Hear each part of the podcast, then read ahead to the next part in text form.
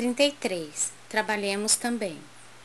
E dizendo: Varões, por que fazeis essas coisas? Nós também somos homens como vós, sujeitos às mesmas paixões. Atos 14, 15.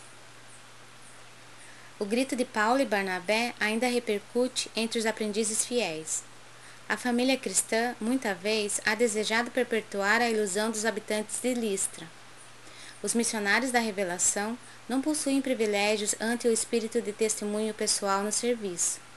As realizações que poderíamos apontar por graça ou prerrogativa especial nada mais exprimem senão o profundo esforço deles mesmos, no sentido de aprender e aplicar com Jesus. O Cristo não fundou com a sua doutrina um sistema de deuses e devotos, separados entre si. Criou vigoroso organismo de transformação espiritual para o bem supremo, destinado a todos os corações sedentos de luz, amor e verdade.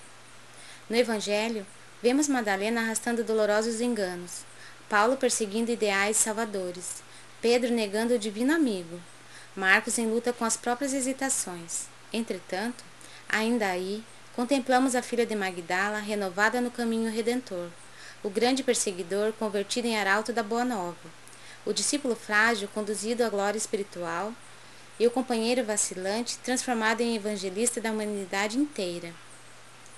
O cristianismo é fonte bendita de restauração da alma para Deus. O mal de muitos aprendizes procede da idolatria a que se entregam, em derredor dos valorosos expoentes da fé viva, que aceitam no sacrifício a verdadeira fórmula de elevação Imaginamos em tronos de fantasia e rojam-se-lhes aos pés, sentindo-se confundidos, inaptos e miseráveis, esquecendo que o Pai concede a todos os filhos as energias necessárias à vitória. Naturalmente, todos devemos amor e respeito aos grandes vultos do caminho cristão.